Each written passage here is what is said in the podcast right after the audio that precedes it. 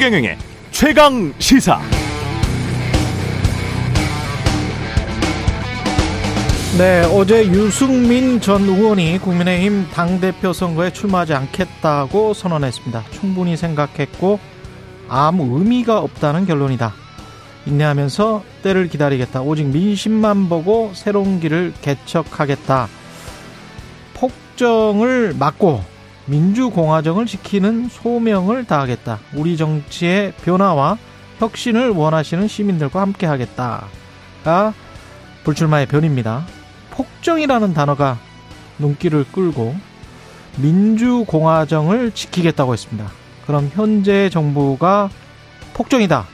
민주공화정이 위태롭다는 뜻? 여러분은 어떻게 생각하십니까? 네, 안녕하십니까. 2월 1일 세상에 이익이 되는 방송 최경령의 최강사 출발합니다. 저는 KBS 최경령 기자고요. 최경령의 최강사 유튜브에 검색하시면 실시간 방송 보실 수 있습니다. 문자 참여는 짧은 문자 50원, 긴 문자 100원이 드는 샵 9730 또는 유튜브 무료 콩 어플 많은 이용 부탁드리고요. 오늘 최강 시사 최고위원 출사표를 던진 국민의힘 허나 의원 그리고 더불어민주당 박용진 의원 차례로 만나보고요. 최종건 전 외교부 차관과 함께 윤석열, 윤석열 정부의 외교 안보 전략, 국제 정세 상황도 좀 짚어보겠습니다.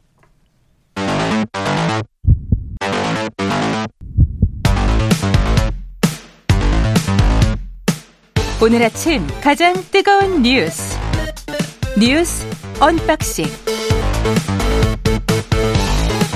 자 뉴스 unboxing 시작하겠습니다. 민동기 기자 김민아 평론가 나와 있습니다. 안녕하십니까? 안녕하십니까? 예, 삼성전자 반도체 영업이 깜짝 놀랐습니다.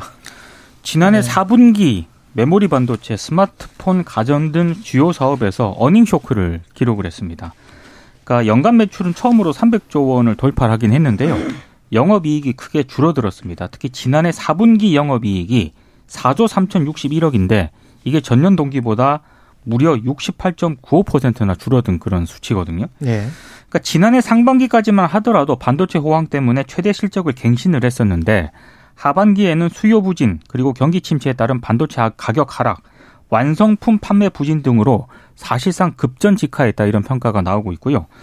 어, 무엇보다 이 삼성전자 영업이익의 거의 뭐 60% 이상을 반도체 부문이 차지해 오지 않았습니까? 네. 그런데 실적 부진 여파가 가장 컸던 것 같습니다. 지난해 4분기 반도체 부문의 매출이 20조 700억 원, 영업이익이 2,700억 원에 그치면서 겨우 뭐 적자를 면한 그런 수준인데 사실상의 이 뭐 적자 아니냐 뭐 이런 평가도 지금 나오고 있는 그런 상황이고요. 아, 앞으로가 이제 더 큰 문제인데 반도체 시장 규모가 지난해보다 올해는 한 4.1% 줄어들 것이라는 전망도 있고 특히 메모리 반도체 시장은 17% 정도 축소될 것이라는 그런 전망치도 나와 있거든요. 사이즈가 준다. 규모가 네. 준다. 규모 자체가 줄어들기 때문에 올해가 더 큰 문제다라는 그런 어두운 전망이 좀 나오고 음. 있습니다. 이게 뭐 여러모로 이제 익히 이제 아시는 내용이겠지만은 메모리 반도체의 경우에는 이제 수요에 따른 이제 여러 가지 이제 이 뭐랄까요 격차가 상당히 큰 거고 그런 상황에서 포트폴리오를 다양화해야 된다 이런 주장이 항상 있었죠. 그래서 시스템 반도체 부분에서 특히 이제 어, 파운드리 사업과 관련돼서 삼성전자가 앞서 나가고 있는 측면이 있지만 그래도 앞으로 이제 더 이 부분에 이제 강화하기 위한 그리고 또 이거 말고도 팹리스나 이런 쪽에도 강화하기 위한 투자나 이런 것들이 진행돼야 된다. 이런 얘기를 많이 했는데 그런 상황의 반영이랄까요? 그런 것들이 이미 이제 눈에 들어오고 있는 것 같아요.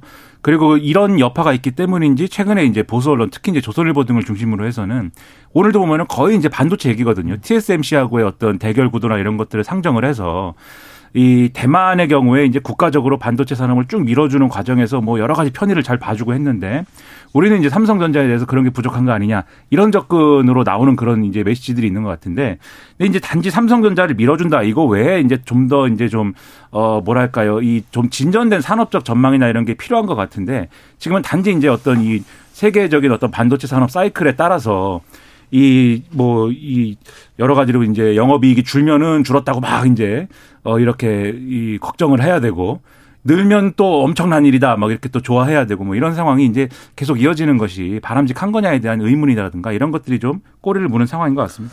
뭐 그 전에도 경기가 안 좋고 반도체 수요가 좀 떨어졌을 때는 삼성이 뭐 좀 줄었다가 다시 이제 영업이익을 회복한 적도 있기 때문에 괜찮지 않냐 이렇게 생각하시는 분들도 있을 텐데 지금 가장 걱정되는 건 좀 구조적인 겁니다. 네. 예, 시장 지배적 사업자가 맞았거든요. 삼성과 SK 하이닉스가 전체 세계 시장을 독과점하고 있었던 게 맞은데 인텔까지도 메모리 반도체 안 했던 인텔까지도 지금 메모리 반도체 하겠다라고 나오는 거고 마이크론 테크놀로지 증산했죠. 유럽도 하겠다는 거고 일본도 그렇죠. 다시 한번 해볼까 이렇게 지금 하고 있잖아요. 그러니까 이제 공급망이 분리가 되면서 서로 메모리 반도체 비메모리 반도체는 TSMC가 거의 잡아버리고 있기 때문에 안정적인 공급을 해 나가려면 자국이나 자국 주변에 뭔가 공장이 집적돼야 된다. 그럴 거면 계속 증산을 할 수밖에 없고 계속 새롭게 큰 장치 산업을 그냥 폐업을 만들어 갈 수밖에 없는 거기 때문에 한동안은 굉장히 힘들어질 것 같다는 생각이 듭니다. 어떤 네. 가격에 영향을 미치는 시장 지배적 사업자로서의 역할을 삼성전자나 SK 하이닉스가 할 수 있을까? 이 세계적인 공급망 분리 상황에서 가장 큰 걱정이 되네요. 네. 네. 말씀하신 그 공급망 분리에 대한 대응책이라든가 이런 것들이 같이 이루어져야 제가 말씀드린 그렇죠. 산업적 네. 전망이나 이런 것들이 서는 건데 음. 이 부분에서 사실은 이제 정부도 그렇고 이 정치권도 그렇고 항상 뭐 반도체 산업의 중요성을 막 강조를 하지만 여기에 사실 필요한 그런 이제 산업적인 전망을 가능하게 하는 대외 여건 특히 이제 외교안보와 관련된 여러 가지 노선이나 이런 것들의 조정을 어떻게 할 것이냐 이 부분에서 좀 거칠다라는 느낌이 계속 있는 거거든요. 예를 들면 삼성이 생산 기지를 계속 늘리고 지금 말씀하신 것처럼 이, 이 포트폴리오 반도체와 관련된 포트폴리오를 다양하게 하기 위해서라도 해외에 이제 생산 거점이나 이런 것들을 계속 확보해 나가는 것이 필요한 것인데 지금 이제 이, 이 정권 초에 이제 미국에 뭐 이렇게 좀 크게 우리가 뭐 어, 삼성전자가 뭐 할 수 있는 길이 열렸다 뭐 이렇게 얘기한 거 외에는 지금 사실 별다른 이제 뭐 이런 뭐 좋은 소식은 없는 것처럼 보이지 않습니까? 그런 음. 점에서 신경을 더 많이 써줘, 써줘, 써줘야 된다라는 사실 겁니다. 경제 문제인 것 같지만 정치 외교 문제랑 연결이 돼 있지 않습니까? 미국의 철저한 자국 우선주의 정책 그렇죠. 때문에 지금 모든 상황이 다 변해 버린 거예요. 사실은 네.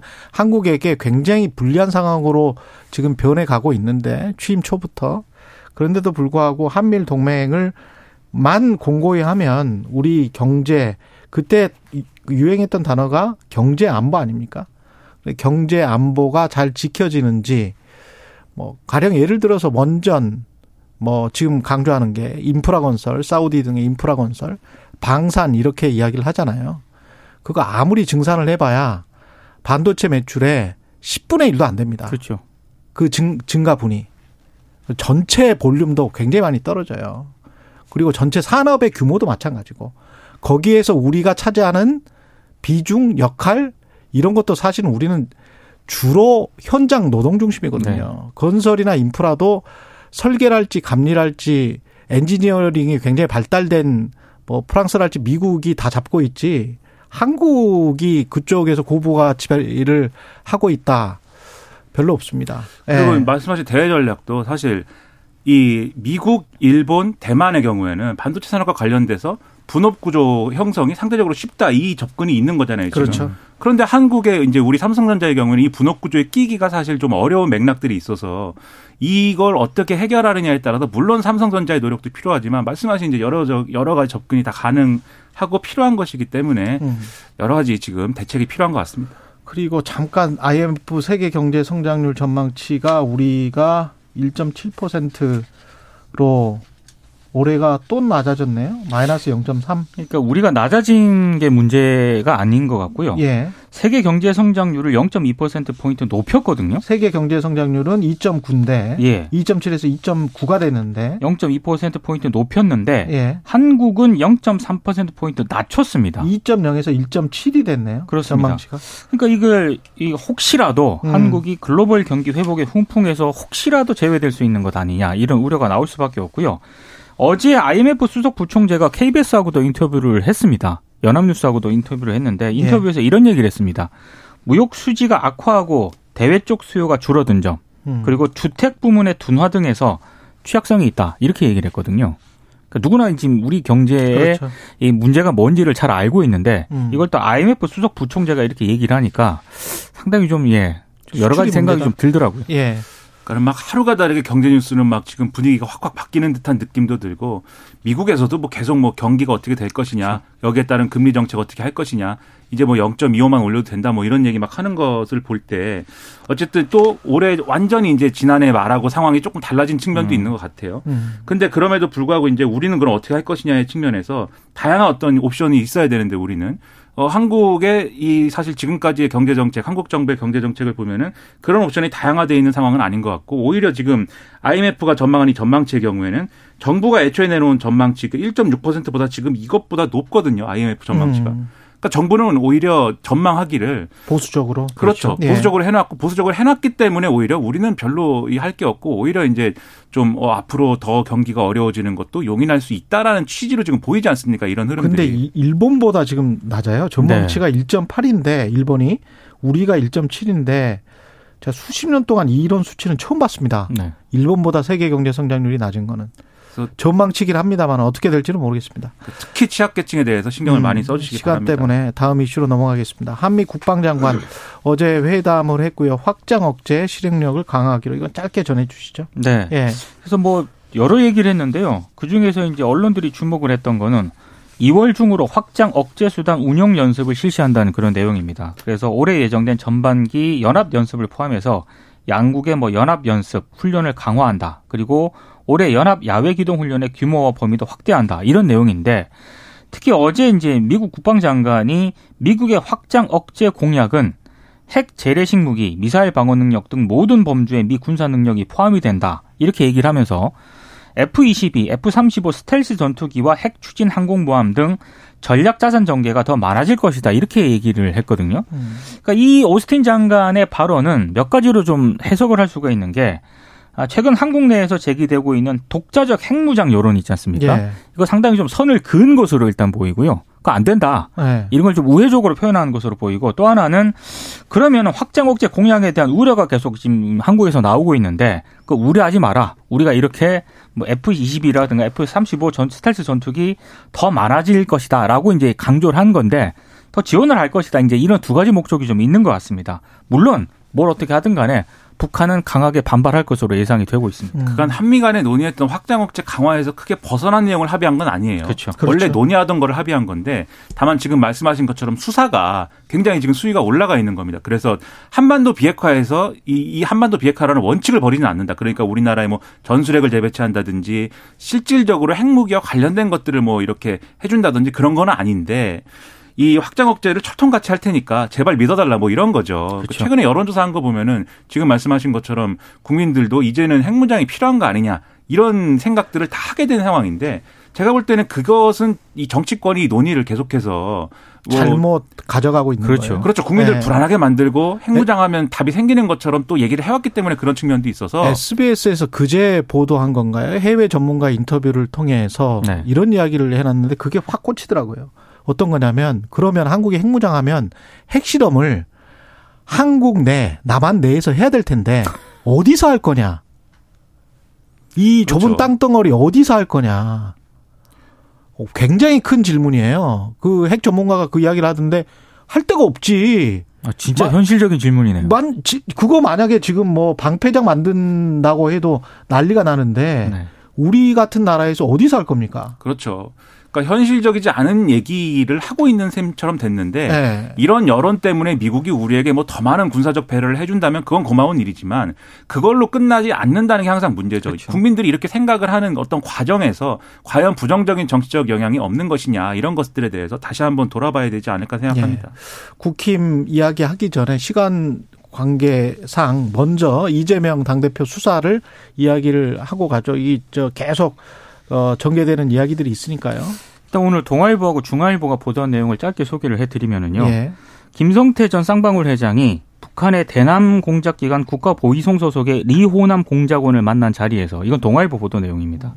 대선을 위해 이재명 당시 경기도지사의 방북을 원한다 이렇게 얘기를 했고 어, 리호남은 이재명 지사가 대통령이 됐으면 좋겠다라고 얘기를 하면서 방북 비용을 요구해서 300만 달러를 추가로 받아갔다. 이게 이제 동아일보 보도 내용이고요. 중앙일보 보도 같은 경우에는 이재명 대표가 경기도지사 시절인 2019년 방북을 위해서 북측에 친서를 전달한 것으로 확인이 됐다는 그런 내용입니다. 이 친서가 전달된 시점이 2019년 5월인데 이, 이 시점은 김성태 전 회장이 북측에 500만 달러를 전달한 직후고요. 음. 공문이 작성된 2019년 11월은 300만 달러를 추가로 제공한 시점과 일치한다 이런 내용인데 예. 물론 여기에 대해서 뭐 이 두 보도에 대해서 민주당이라든가 이재명 대표 측이 뭐 반발을 하지는 않았습니다만 어. 전반적으로 이 대북 송금과 관련해서는 2019년 하반기는 남북 관계가 경색이 되고 있었다는데 그 경- 전에 한 말이죠. 그거는. 그렇습니다. 예. 예, 경기도지사가 방북을 한다는 게 말이 되느냐라고 했고요. 동아일보 음. 보도에서 이재명 대표 측에서 한 얘기는 있습니다. 아, 핵심 관계자가 한 얘기인데 하다 하다 안 되니까 이제 해묵은 색깔론까지 들먹이는 것이냐 음. 이렇게 반박을 했습니다. 근데 이게 색깔론의 차원이라고 하면 좀 그렇고, 음. 그러니까 저는 어제도 말씀드렸듯이 이게 결국은 검찰 수사의 방향과 흐름 속에서 나오는 보도들이지 않습니까? 예. 그런데 검찰 수사의 흐름이 이런 것은 이 김성태 전 회장이라는 사람이 한 일하고 이재명 당시 경기도지사하고 어떤 연관 관계가 그렇죠. 있는 거냐. 예, 요거를 대가성이 있어야 돼요. 그렇죠. 네. 그거를 가지고 이제 정황들을 계속해서 이제 보여주는 건데 다만 제가 볼 때 민주당과 이재명 대표가 해명해야 될 거는 중앙일보가 오늘 어쨌든 친서에 실물하고 공문을 확보해 가지고 그 사진 그렇죠. 찍어 가지고 공개했단 말이에요. 그거는 의미가 있는 팩트예요. 그렇죠. 예. 그런데 여기에 맞춰서 보면 민주당은 지금 어 방북을 한다는 게 말이 안 된다 이 시기에 그 이렇게 시기에. 주장을 했는데 예, 그 전에 민주당의 해명이 중앙일보 보도를 보면 어 이거 아닌 것 같은데 그렇죠. 이렇게 들릴 수가 있습니다. 요 보도를 보면은 추진한 네. 거지 않습니까? 그렇죠. 그러면 요거에 대한 설명이 있어야 되는데 이거는 음. 당시 경기도에 이제 이 경기도지사였던 이재명 대표와 그 주변에 있었던 사람들이 가장 정확히 아는 거고 가장 정확하게 해명을 할 수 있는 거니까 그렇죠. 사실 이거는 이재명 대표가 해명을 해야 되는 문제라고 생각을 합니다. 그렇습니다. 예, 유승민 의원은 불출마인데 우리가 다 맞춘 거네요. 그러면 글쎄요, 뭐 맞춘 건지 뭔지 아무튼 저는 뭐 한 번 좀 칼을 뽑아봤으면 했는데 예. 치타가 한 번 뛰는 걸 봤으면 했는데 뭐 이번에도 뛰지 않았습니다. 근데 예. 왜 불출마를 했을까? 언론들의 분석을 정리를 하면은요. 예, 일단 지금 전당대회 자체가 윤핵관 의도대로 흘러가기 때문에 음, 이 판에 뛰어드는 게 득보다는 실이 좀 많을 것 같다. 이 판단을 한 것 같고 또 하나는 인력 부족, 자금 부족이라는 현실적인 이유도 분명히 있었던 것 같습니다. 그리고 지금 지금 유승민 전 의원이 출마했을 경우에 비윤 표심 분열로 김기현 의원을 더 유리하게 만들 수도 있다. 이런 전략적인 판단도 한 것으로 보이고요. 다만 이제 어제 기자들이 좀 많이 관심을 가졌던 게 여섯 문장짜리 불출마 글이었거든요. 아 이거 진짜 셌어요. 예. 근데 예.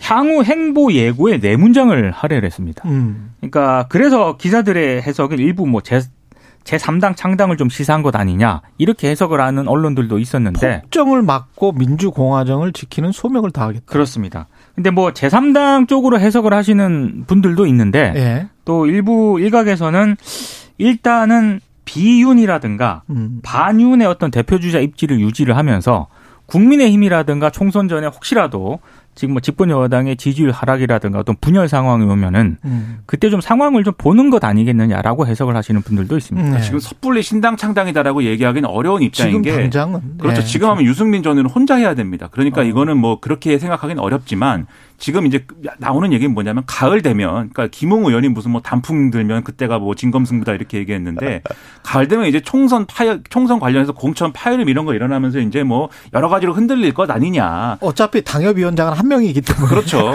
그때 되면 또 유승민 전 의원에게 예. 어떤 방식으로든 공간이 열리지 않겠느냐 이제 이렇게 얘기를 하는 거거든요. 뭐 떨어지는 사람들은 두세 명이고 당협위원장은 한 명이야. 이게 시끄럽습니다 이제 그때는. 예. 근데 이제 그때까지 가는 길을 그냥 두고 볼 거냐 그러면 이른바 음. 당내 주류가 그렇지도 음. 않을 거고 지금 이제 이 또 컷오프를 네. 원래는 뭐 세 명으로 할까 이렇게 뭐 생각하다가 유승민 전 의원 불출마하니까 네 명으로 늘려놔 가지고 네. 지금 이 네 자리 누가 차지하느냐인데 황교안 전 대표가 3등 할 것 같거든요. 예. 그런 것이 사실은 이게 뭐 시간이 없어서 길게 말씀 못 드리지만 다 유승민 전 의원이 출마할 경우와 안 할 경우에 경우의 수를 따져가지고 뭐가 가장 김기현 그렇죠. 의원에게 유리한가를 따진 결과로 보이는 측면도 있어요. 김기현 의원은 그 남진 김연경이랑 찍은 사진 있잖아요. 네. 남진 가수와 김연경 배구 선수와 찍은 사진 은 어떻게 된 거예요? 그 전말이 진짜 뭐예요? 그러니까 원래는 김기현 예. 의원이 그 사진을 찍으면서 올렸을 때 예. 아, 간이 뭐 저녁 식사 자리가 있었는데 초청을 받아서 갔는데 예. 거기서 이제 남진 가수하고 예. 김연경 선수가 뭐 꼭- 꽃다발을 준비해서 꽃다발까지 준비했더라. 또뭐 지, 지지에 뭐, 뭐 그런 취지로 이제 올렸어요. 그렇게 이제 사진을 올렸죠. 근데 이제 남진 가수 남진 씨 같은 경우에는 그거 예. 아니다. 예. 잠깐 와서 뭐밥 사진 먹고 있는데 왔다. 예, 사진 찍어 달라고 해서 사진 찍어줬고 꽃도 우리가 준비한 거 아니다. 그리고 김연경 선수도 네. 남진 가수 남진 씨가 이제 올린 해명하고 자기는 그 해명하고 같다 이렇게 했거든요. 뉘앙스가 많이 다른 거죠 지금. 그러니까 이게 뭐야? 김기현 의원이 언론에 해명한 걸 보면은 네. 이, 이 상황 논란 이후에 해명한 걸 보면은 사실 주어가 불분명해요. 그러니까 그렇죠. 사진을 누구한테 허락을 받고 올린 것인지 네. 또 꽃다발을 누가 준비한 것인지 나는 아니다예요. 그러면 그러면 꽃다발은 누가 준비했는지도 모르겠다라고 또 갑자기 또 그렇게 이야기했더라고요. 그렇죠. 그렇게 네. 보면은 어떤 시나리오가 가장 유력해 보이냐면 중간에 누가 있는 거죠. 그 같은 모임에 네. 아마 고향 사람 모임들인 것 같은데 남진 씨, 김연경 선수하고 네. 같이 모여 있는 고향 사람 모임에 김기현 의원 지지자 또는 조직에 속한 사람이 있는 거고 아. 그 사람이 만든 모임인데 아마 그 사람이 꽃다발도 준비해서 마치 김기현 의원한테는 이, 법해. 예, 이 모임한테 의해서 주는 있을 것처럼. 하고 네. 김연경 남진은 사진만 찍으면 된다고 이제 데려다 놓고 사진 찍고 이런 것 같거든요. 이제까지 구태한- 말한 거는 추정이었습니다. 그렇죠. 추정. 추정이죠. 근데 예. 만약 그랬다면 구태한 정치입니다. 예. 그러면 안 되죠. 뉴스 unboxing 민동기 기자 김민아 평론가였습니다. 고맙습니다. 고맙습니다. KBS 1라디오 최경영의 최강시사 듣고 계신 지금 시각 7시 41분입니다. 오늘 하루 이슈의 중심. 당신의 아침을 책임지는 직격 인터뷰. 여러분은 지금 KBS 1라디오 최경영의 최강 시사와 함께하고 계십니다. 네, 국민의힘 전당대회 당대표 선거만큼 최고위원 자리를 둘러싼 경쟁도 아주 뜨겁습니다. 국민의힘이 얼마나 건강한지 보여주겠다. 이런 포부를 밝히면서 최고위원에 도전한 분입니다. 국민의힘 호은아 의원 연결돼 있습니다. 안녕하세요. 네, 안녕하세요. 허은아 예. 의원입니다. 최고위원 경선에 출마하기로 하셨는데 고민이 네. 많으셨겠습니다. 네. 우선은 뭐, 저희 당이 홍위병만 있는 것이 아니고 건강하고 다양한 목소리를 갖고 있다는 것을 좀 제가 증명하고 싶다라는 생각이 들었고요. 예. 어, 지금 방금 말씀하셨던 것처럼 허은아도 최고위원인 당이다. 그런 거 보여드리고 싶습니다. 그러니까 네. 내로남불 민주당의 놀림거리 되고 싶지도 않고요. 예. 어, 무엇이 잘못된 것인지 모르는 분들이 있는 것 같지만 음. 알고 계신 분들이 우리 당에 더 많다라고 생각하고 그분들과 함께 우리 당을 좀 지켜야겠다라는 생각했고요. 음. 뭐 시작하기 전에 좀 두렵고 어, 외로웠던 것은 사실입니다. 예. 근데 뭐 또 말도 안 되는 음해라던가 인격적 모욕들도 있을 수 있다고 생각합니다만 음. 또 그런 실질적으로 그런 얘기를 듣기도 했어요. 근데 최종적으로 용기로 용기 내기로 결심했고 음. 두려움이라는 것이 뭐 극복할 대상이지 굴복할 대상은 아니라고 생각했습니다. 홍위병만 있는 게 아니다 이런 말씀을 하셨는데 그러면 홍위병이 꽤 많다 이렇게 해석이 되네요. 홍위병은 친윤 세력 이른바 친윤 세력을 말하는 겁니까? 그러니까 그렇게 보여지는 부분들이 분명 있었었다. 국민들에게. 비춰지는 부분들이 그렇게 보인다. 예, 그렇습니다. 모든 분들이 그렇다고 생각하지는 않습니다만 음. 그럼에도 불구하고 어, 우리 집권당인 여당이 너무 한쪽으로 어, 치우친 것 그리고 한 목소리만 나오고 있는 것이 아닌가 하는 그런 음. 우려의 목소리들이 분명 있고요. 어, 그렇지 않다라는 것을 제가 꼭 보여드리고 싶습니다. 구체적으로 어떤 게 두려우신지 지금 상황에 나경원 전 의원 불출마 과정을 보면서도 겁이 난다 이런 말씀을 하셨었거든요. 제가 이준석 전 대표 시절에 수석 대변인이었는데요. 예. 사실 그 이준석 대표 때부터 보수의 자산인 나경원 전 대표를 하루아침에 그 배신자로 낙인 찍히면서 당신은 나오지 말라라는 묵시적인 매도가 있지 않았겠습니까? 예. 네, 그런 걸 보면서 나 대표에게까지 저렇게 하는데 어. 그들에게 줄 서지 않았던 초선인 저한테 더 하면 더 하지 않을까 하는 생각이 그냥 스쳐 지나가더라고요. 그래서 뭐 두렵고 겁이 나지 않았겠습니까? 예. 근데 또 여론이 또 안 좋아지니까 예. 또 자신은 내용을 확인하지도 않고 뭐 이름 올렸다라고 하면서 좀 은근슬쩍 발 빼는 분들도 있으시더라고요. 왜 예. 자신은 잘못이 없다라는 식으로 뭐 방송 나와서 공개적으로 말하는 분들도 봤는데 음. 함께 그 줄 서서 공천을 미리미리 낙점받으려고 했다가 상황이 이상해지니까 뭐 자신의 뜻은 아니다라고 하는 그 뻔뻔함의 극치라던가 예. 이러한 그런 거침없는 무덤에 대해서 두려웠던 것이 사실입니다. 그래서 아. 그런 염치 없는 모습 보면서 정말 안타깝고 어 그렇지 않은 사람들도 있다라는 아. 목소리에 내야겠다라는 어 다짐을 했습니다. 지금 말씀하시는 건 초선 의원 연판장 나경원 의원을 비판하는 그걸 말씀하시는 거죠? 48명인가 했었던. 예. 예. 그 뭐 힘의 논리에 따라서 뭐 어쩔 수 없이 움직였을 수도 있겠습니다만 음. 아, 그러한 부분들 지속적으로 이렇게 물러나게 하는 것 그것이 그닥 좋아 보이지는 않았습니다.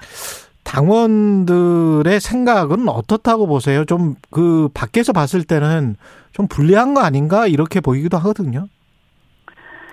저는 그렇게 믿고 싶지 않습니다. 예. 저희 당원들이 어 최초의 30대 그 당 대표를 만들었던 분들입니다. 전력이 있으시고 전략적이시고 그리고 우리 당이 어떻게 해야 잘 될 거라는 것을 생각하시는 분들이 분명 계시고 예. 어떻게 하는 것이 윤 정부가 성공할 수 있는 것인지에 대한 생각들이 다 있으시다고 생각합니다. 예.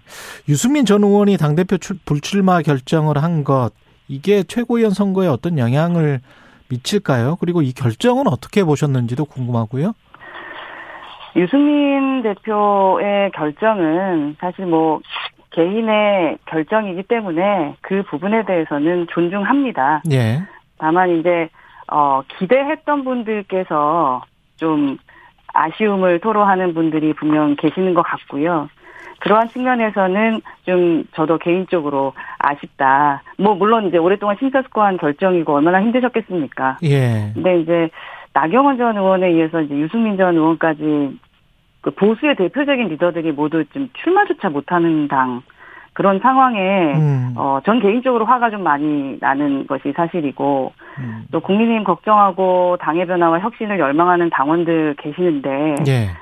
이런 상황 보면서 혹시라도 저희 국민의힘 손절하고 떠나실까봐 그게 좀 염려가 되고요. 예. 근데 제가 조금 전에도 말씀드렸지만 저희 당원들에 대한 제가 믿음이 있습니다. 그래서 예. 이번 전대를 통해서 국민의힘에 아직은 건강함과 희망이 있음을 보여주는 당의 주인으로서의 역할을 꼭 해달라 라는 말씀을 좀 드리고 싶습니다. 이준석 전 대표와는 의견을 좀 나눠보셨습니까? 예, 이제 만나뵐 예정입니다. 아, 그래요? 네. 예.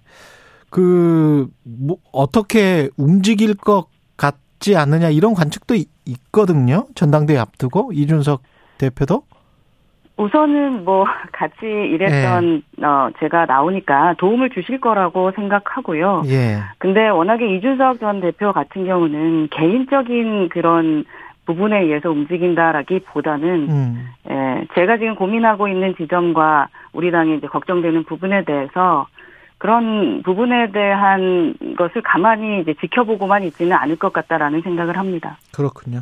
근데 박성중 의원이 이런 이야기를 했더라고요. 이준석 전 대표의 눈치를 보고 감싸고 어, 자신의 권력만을 챙긴 이준석 전 지도부는 양심이 있다면 출마를 포기하라. 그 전 지도부를 전부 전 지도부 아 예. 최고위원들을 말씀하시는 것 같기는 그, 한데요. 그렇죠, 네. 그렇죠. 예. 그 여기에 해당되는 건가요, 호은아 의원님은? 아 저는 그때는 임명직이었기 때문에 아 이번 이것은 선출직이니까 선출직에 뭐, 대해서 예, 아니지 아, 않을까 하는 생각을 하고요. 예. 그 이준석 대표뿐만 아니라 저는 왜 이렇게 자꾸 갈라치기 하면서 예. 나의 생각과 다르다면 저 사람은 어 뭐 나쁜 사람이다. 어, 막 그렇게 해버리는 것은 예. 사실 당원들이 원치 않으십니다. 그렇겠죠. 싸우는 네. 것을 원치 않으신다라는 것을 이제 음. 말씀드리고 싶습니다. 그 불출마를 건의하셨던 분들은 왜 어떤 뭐 이유 때문에 건의하던가요? 불출마하는 게 낫겠다라고. 저를 걱정하시는 분들이 걱정해서. 예, 예. 더 조금 많았던 것 같고요. 예. 그리고 또 그 불출마라는 것을 얘기하시는 분들도 있고 또 회복질 하지 말고 조용히 좀 있어라 아. 네, 얘기하시는 분들도 계시고 예. 또 심지어 어떤 분은 뭐 조금 전에 잠시 말씀드렸지만 뭐 언론사 기자들에게 저 입에 담지도 못할 모욕적인 언사로 저를 좀 매도하고 있긴 합니다. 그래서 뭐 걱정하시는 분들 그럼 아니 반면에 좀 나오지 않았으면 하는 분들 예. 예, 그러한 분들께서 이제 그 말씀하고 계시는 거고요. 근데 뭐 그 부분뿐만 아니라 또 음. 제가 꼭 나가야 되는 이유 저에게 명분이 명분이 있음을 말씀해 주시는 분들이 계셨기 때문에 예. 예, 저는 뭐 그런 거 신경 쓰지 않고 예. 무엇이 옳은지 제 생각이 옳다고 판단해서 용기 내서 결정했기 때문에요. 음. 예. 그냥 신경 쓰지 않으려고 합니다. 지금 저 최고위원 후보 중에 신의 한수라는 유튜브의 신혜식 대표, 가세연의 김세의 이런 유튜버들이 나오던데 이게 성향 자체가 국민의힘에 맞습니까? 어떻게 보세요? 글쎄 자유민주주의 국가고 예. 우린 보수 정당이고 음. 판단은 당원들이 하시는 겁니다. 예. 그 출마를 하시거나 안 하시는 그러한 결정은 스스로가 하시는 거라고 생각합니다. 그렇군요. 예. 김건희 여사와 최근에 만나셨죠? 네네. 어땠습니까? 그 자리는? 그 자리는 뭐 예. 대화가 잘 이루어졌고요. 예. 김건희 어, 여사께서 상당히 경청을 많이 해주시고 예. 비례대표 의원들의 목소리를 많이 들어주셨습니다. 그래요. 김건희 네. 여사가 이제 그 전에는 조용한 내조 이야기를 했었었는데 지금 좀 이렇게 밖으로 많이 나오시잖아요. 그거는 바람직하다고 보십니까? 어떻게 보세요? 글쎄요, 지금 우선 뭐 오찬 같은 경우는 음. 의례적이고 통상적인 것이었기 때문에 예. 그걸 가지고 평가한다면 글쎄요라는 답변을 좀 드리게 될 것 같고요. 예. 그리고 보이지 않게 우선 그 대통령이 하지 못하는 부분에 대해서 내조를 하는 부분에 대해서는 전 동의합니다. 예. 그리고 다만 이제 그 보여지는 부분들을 너무 과하게 음. 그 평가하면서 이렇게 하는 것 또한 온당한가라는 생각은 합니다. 그렇군요. 만약에 나쁜 일을 하, 하는 거 모르겠는데 사실 예. 지금 예, 예. 지금 그 행보들이 음. 사실은 이유 있는 행보들도 있지 않겠습니까? 음. 알겠습니다. 그 러닝메이트로 혹시 무슨 뭐 안철수와 누구, 김기현과 누구, 뭐 이런 식의 최고위원들 간에 어떤 이합집산 짝짓기라고 해야 되나요? 그 뭐, 뭐 이런 거가 있을까요? 혹시? 어 그러한 부분들도 있을 수 있을 것 같습니다. 하지만 뭐 그래요? 저는 어, 아직 그런 생각이 없고요. 저는 아, 이제 그래요? 지금 같이 연대를 예. 하면서 같이 다니고자 하는 분은 김용태 지금 어, 아, 후보하고 그렇군요. 다닐 예정입니다. 네. 근데 이제 김기현 의원이 당 대표에 유력하다고 하니까 이렇게 줄 서는 것 같다. 뭐 이런 최고위원들도 있, 있다고 제가 들었는데 최고위원 후보들도 안, 안 그렇습니까? 제가 뭐 출마 선언을 이제 하게 될 때 마음 먹은 게 예. 줄 서지 않겠다라는 아, 줄 서지 때문에 않겠다. 예. 네, 그리고 또 그게 줄 선다기보다는 음. 서로 뭐 가치의 연대라고 믿어주겠습니다. 예. 그래서 이번 전대가 상당히 중요하다고 생각합니다. 그래서 예. 이번 전대 결과가 그 소신파 목소리, 다양한 사람들의 목소리 이게 나올 수 있도록 좀 해주셨으면 좋겠고 예. 줄 서지 않아도 어, 음. 아, 다양한 당이구나라고 생각할 수 있게 해주셨으면 음. 좋겠습니다. 어쩔 수 없다, 뭐, 해도 안 된다, 이런 낙담이라던가, 그 절망의 늪으로 우리 당을 좀 빠뜨릴 수는 없다라는 네. 생각을 갖고 있기 때문에, 예. 저는 뭐, 타인을 뭐 비난하고 싶지는 않고요. 음. 비판할 수 있는 부분은 비판하겠습니다만, 서로 잘 되자고 하는 거니까, 저희 당 그 후보들하고 정정당당하게, 어, 좀, 어. 그, 싸워보고 싶습니다. 알겠습니다. 여기까지 듣겠습니다. 허은아 국민의힘 의원이었습니다. 고맙습니다. 감사합니다.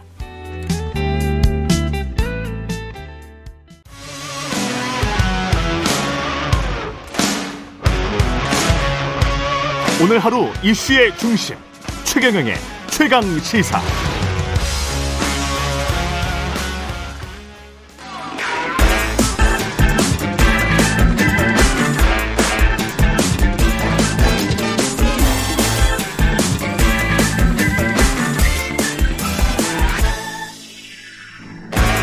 네, 최경영의 최강시사. 오늘은 한 번 더 뉴스를 좀 일찍 시작하겠습니다. 경향신문 박순봉 기자 나와 있습니다. 안녕하세요. 네, 안녕하세요. 예. 언제 말을 해도 참 풀기 어려운 국민연금 이야기 네. 오늘 하네요. 맞습니다. 예. 3대 윤석, 개혁 과제 중 하나죠. 맞아요. 윤석열 예. 정부에서 뽑은 3대 개혁 중 하나인데요. 윤석열 대통령 본인이 굉장히 많이 여러 번 강조를 했습니다.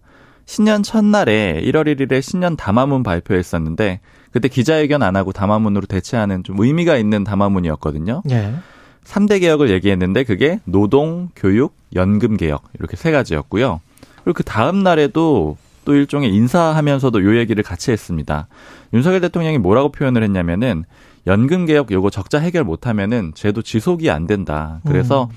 조사 연구 국민 공론화 과정 거쳐가지고 속도감 있게 추진하겠다. 그리고 국회에 개혁안 제출하겠다라고 했는데 이제 추정되는 일정은 이제 오는 10월 정도 정부에서 국회에 제출할 수 있다. 그렇게 좀 데드라인을 잡아놓고 있는 상황이고요. 예. two-track으로 진행이 되고 있거든요. 국회에서도 이미 연금 개혁 특위가 작년 7월부터 만들어져 있어요. 이제 여기서도 지금 안을 도출하는 그런 과정을 같이 밟고 있습니다. 예. 지금 국민연금 상태가 어느 정도입니까? 어, 지금 상태로는 사실은 그렇게 적지는 않습니다. 915조 정도. 기금이. 915조, 1000조 이상까지는 계속 늘기만 할 거고요. 네. 그렇죠? 계속 이런 상태인데 예. 문제는 2055년이 되면 고갈이 된다라는 음, 거예요. 지금 추산치는 그렇죠. 맞습니다. 예. 복지부에서 요걸 5년마다 계속 추산하는 그런 음. 위원회가 있거든요. 여기가 예. 재정축의 전문위원회인데 5년마다 발표를 하는데 요번에 발표를 했습니다. 2013년에요. 그랬더니 2055년에 영원이 된다라는 거예요. 예. 그러니까 32년 남았다라는 거고요. 예. 구체적으로 보면은 2041년부터 적자가 시작이 됩니다. 음. 그리고 2055년에 고갈이 되는 거고요. 음. 근데 문제는 요것도 장담을 못 해요. 왜냐면은 5년마다 제가 추산해서 발표를 한다라고 했잖아요. 예. 2018년에 발표했을 때는 더 시점이 좀 넉넉했었거든요. 음. 그때 예고했었던 건 고갈 시점은 2057년이었습니다. 예. 그러니까 5년 뒤인 현재에 발표했을 때 2년이 앞당겨진 거고요. 그리고 10년 전에도 발표를 했을 거 아니에요. 예. 2013년에 발표했을 때는 2060년에 고갈된다 그랬거든요. 음. 그러니까 10년 사이에 고갈 시점이 5년이 더 빨라진 겁니다. 그러니까 음. 다음에 발표할 때는 어떻게 될지 모른다라는 거예요. 근데 뭐 이 상황은 많이 들으셨을 테고 그러나 이제 이 언론에서 이야기하는 것 중에 고갈되면 국민연금이 지속되지 않는다 이 말은 정확히는 팩트는 아닙니다. 네. 네. 고갈 고갈이 거의 됐던 유럽의 나라들도 어 계속 그냥 국민연금을 지급을 해요. 예. 네. 그거는 적립 기금식 방법과 부담식 방법이 좀 다릅니다. 그래서 1년치의 연금을 마치 세금처럼 내는 거죠. 근데 그게 너무 크게 젊은 세대에게 부담이 되기 때문에 2050년, 60년에 젊은 세대들에게 부, 부담이 되는 상황이기 때문에 그거를 지금부터 적립식 되어 있는 이 기금을 그 고갈되는 그 속도 이런 거를 굉장히 늦출 필요가 있다. 이거는 맞아요. 근데 고갈이 됐기 때문에 음. 연금을 지급하지 않는다. 그런 나라는 없어요.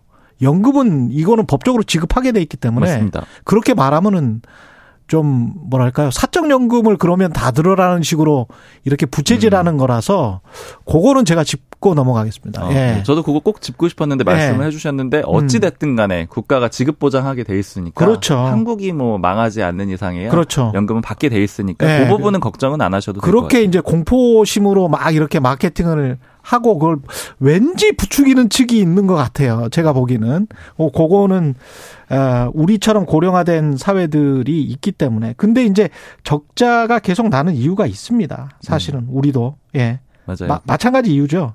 뭐 저출산 고령화 당연히 다들 예. 아실 텐데 예. 요거 좀 체감이 될 수 있도록 말씀을 드린다라고 하면은 음. 현재 기준으로는 가입자가 한 2,200만 명 정도 되고요. 받는 사람 수령자가 한 527만 명 정도 되거든요. 즉 4배 정도 가입자가 많잖아요. 음. 그러니까 성인 4명이서 노인 1명을 부양하는 그런 정도의 구조예요. 지금 상태는요. 예. 근데 2050년이 되면은 성인 4명이 노인 4명 부양을 해야 됩니다. 그러니까 음. 1대 1로 부양해야 되는 구조가 되는 거고 그다음에 2060년이 되면은 성인 4명이서 노인 5명을 부양을 해야 되는 거거든요. 그렇죠. 그 부담 구조가 점점 빠르게 가파르게 바뀐다라는 거고요. 예. 상황은 이런데 연금 보험료율 계속 못 올렸습니다. 음. 지금 9%잖아요. 이제 회사 다니시는 분들 좀 따져보시는 분들은 아실 텐데 회사 다니면은 회사가 4.5 내주고요. 본인이 그렇죠. 4.5 내서 9%인데 네. 이게 언제 수치냐? 1998년이에요. 그때 1차 연금 개혁했거든요. 아. 그리고 나서 이제 25년째 올해까지로 보면 25년째 한 번도 수치가 안 바뀌었습니다. 지금은 얼마 받고 있습니까? 받는 사람? 한 대략적으로 월 평균 58만 원 정도 받거든요. 네.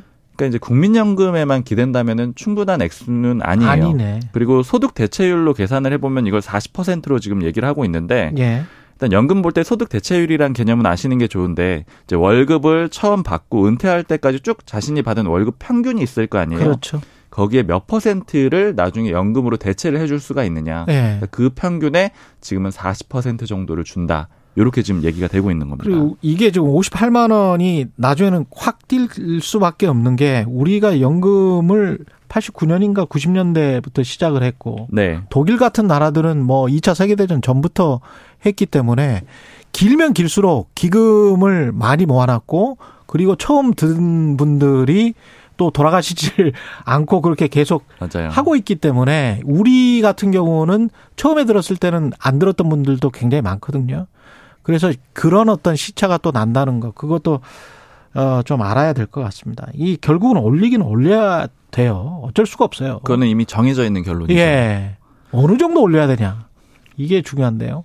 근데 그 디테일 가지고는 지금 굉장히 어려운 상황이죠. 사실 그 그렇죠. 정하기가 쉽지가 않은데 예. 지금 일단 아까 국회에서 논의를 진행하고 있다라고 했잖아요. 예. 국회의원들이 본격적으로 얘기를 하기 전에 음. 연금 전문가들한테 먼저 맡겨놨어요. 예. 자문위원회가 16명이 있는데 요거 안을 도출하려고 노력을 하고 있거든요. 음. 원래 이번 달 초에 최종안 제출하는 게 계획인데 지금도 굉장히 논쟁이 심합니다. 근데 음. 일단 요 자문위 내에서 논의되고 있는 안은 크게 두 가지인데 아까 일단 더 올리는 거는 뭐 결론이 이미 나 있는 상태라고 말씀드렸잖아요. 예. 그러니까 올리는 건 무조건인데 그러면 더 내는 걸 더 내고 더 받을 거냐 아니면 현재 정도로 받을 거냐 이게 좀 가장 그- 이견이 크다 그래요. 그렇죠. 저 아까 9%라고 보험료율을 말씀드렸는데 음. 일단 15%로 올리자. 뭐 여기에 대해서는 대체적으로 좀 동의하는 분위기가 있는 것 같아요. 근데 음. 그러면 소득 대체율을 어떻게 할 거냐? 지금 현재 40% 그대로 유지를 할 거냐? 아니면은 이 소득 대체율을 50%로 올릴 거냐? 요 차이가 있고요. 40%로 유지를 하게 되면은 그러니까 더더 받지 않도록 하게 되면은 이 연금 고갈되는 시기를 더 늘려 줄 수 있다라는 장점이 있는 거고 그렇죠. 만약에 50%로 높이게 되면은 연금 고갈 시기가 그만큼 앞당겨지겠죠. 음. 근데 요거 가지고 결론이 안 나 가지고 안에서 중재안도 나왔다 그래요. 소득 대체율을 45%로 하면 어떻겠느냐 네. 이런 얘기들도 있고 예. 사실은 좀 극단적으로는 지금 15%를 말씀을 드렸는데 보험료율을요. 이걸 한 24%까지 올려야 된다 이런 얘기들도 사실 안에서 나오고 있거든요. 그러네요. 근데 예. 요게 보도가 나오니까 여론 반발이 굉장히 강력했죠. 그래서 일단은 복지부에서 고안은 아니다 이렇게 좀 해명을 해놓은 상태이긴 합니다. 이 시나리오 짤 때 박근혜 정부 때도 아주 두꺼운 책이 나왔는데 경제 성장률이랄지 모든 것을 다 감안을 해야 되거든요. 인구랄지 구조 전부 다 감안을 해야 되는데 거기 뭐 한 네 가지나 다섯 가지 정도의 시나리오 시뮬레이션이 나오고 그걸 결국 국회와 국민들이 그 중에서 하나를 선택하는 그런 방식이 돼야 되는데 그렇죠. 일단 용기 내서 연금 개혁을 하자. 이거는 저는 아주 바람직하다라고 봅니다. 예. 그거는 윤석열 대통령이 잘한 것이고 그렇게 해서 뭔가를 하긴 해야 돼요. 안 그러면 미래 세대가 예, 굉장히 너무 많이 뭘그 부담이 되기 때문에 뭔가 지금 끊어주긴 끊어줘야 될 것 같습니다. 쉽지가 않았어요. 그런데 예. 이제 다들 다른 정부 때도 연금 개혁은 하겠다라고 했는데 음. 실제 시도를 하는 과정에서 많이 반발에 부딪혀서 못했었고 뭐 가깝게는 문재인 정부에서도 보험료율 12%까지라도 그렇죠. 올리겠다라고 했는데 결국 못했거든요. 못했죠. 이게 총선 있고 뭐 2년에 한 번씩 거의 선거가 있기 때문에 그런데 그럼에도 불구하고 해야 된다. 예, 우리가 장기적인 국가의 안전이랄지 세대 갈등도 좀 줄일 수 있고 그렇기 때문에 어, 해야 됩니다. 예. 네, 뭐 어떻게 하겠어요. 서로 간에 잘 살아야지. 해야죠. 예, 예. 지금까지 경향신문 박순봉 기자였습니다. 고맙습니다. 감사합니다. KBS 1라디오 최경련의 최강사 2부는 여기까지고요. 예. 아, 2부는 여기까지가 아니네. 지금 예. 곧 있으면 박영진 의원 오시네요. 예. 여기까지 하겠습니다. 박수홍 기자였습니다. 고맙습니다. 감사합니다. 예. 최경영의 최강 시사는 여러분과 함께합니다. 짧은 문자 50원, 긴 문자 100원이 드는 샵 9730. 어플 콩과 유튜브는 무료로 참여하실 수 있습니다.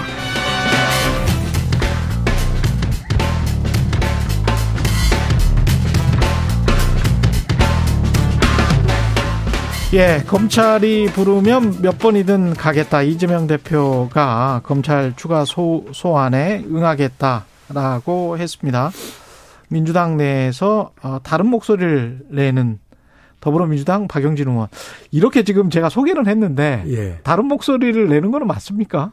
당을 위해서는 목소리를 함께 할 때도 있고 예. 다르게 할 때도 있고 이런 거죠. 그런 게 민주주의죠. 그렇죠. 민주주의에 실천하는 정치인 박용진입니다. 아, 그러면 다시 안녕하세요. 네. 다시 이야기를 할까요? 다양하고 다른 목소리를 내는 민주주의를 실천하는 박영진 의원. 예, 예. 그런 민주당을 만들겠습니다. 예, 그런 민주당을 만들겠다. 이거는 일단 대선 패자로서 오라고 하면 또 가겠다라고 한 거는 잘한 겁니까 이재명 대표가? 아, 그럼요. 전 예. 잘했다고 보고요. 예. 제가 저 계속 이저 방탄 논란에서 벗어나야 하고 예. 사법 리스크로부터 어 우리 당이 이제 그 다른 대응들을 보여줘야 된다고 말씀을 음. 드린 건 총선을 이겨야 하기 때문이에요. 음. 그러니까 이재명 대표를 비롯해서 이재명 대표가 죄가 없는데 정치적으로 이렇게 탄압받고 있다. 음. 이렇게 얘기하는 분들 계시잖아요. 예.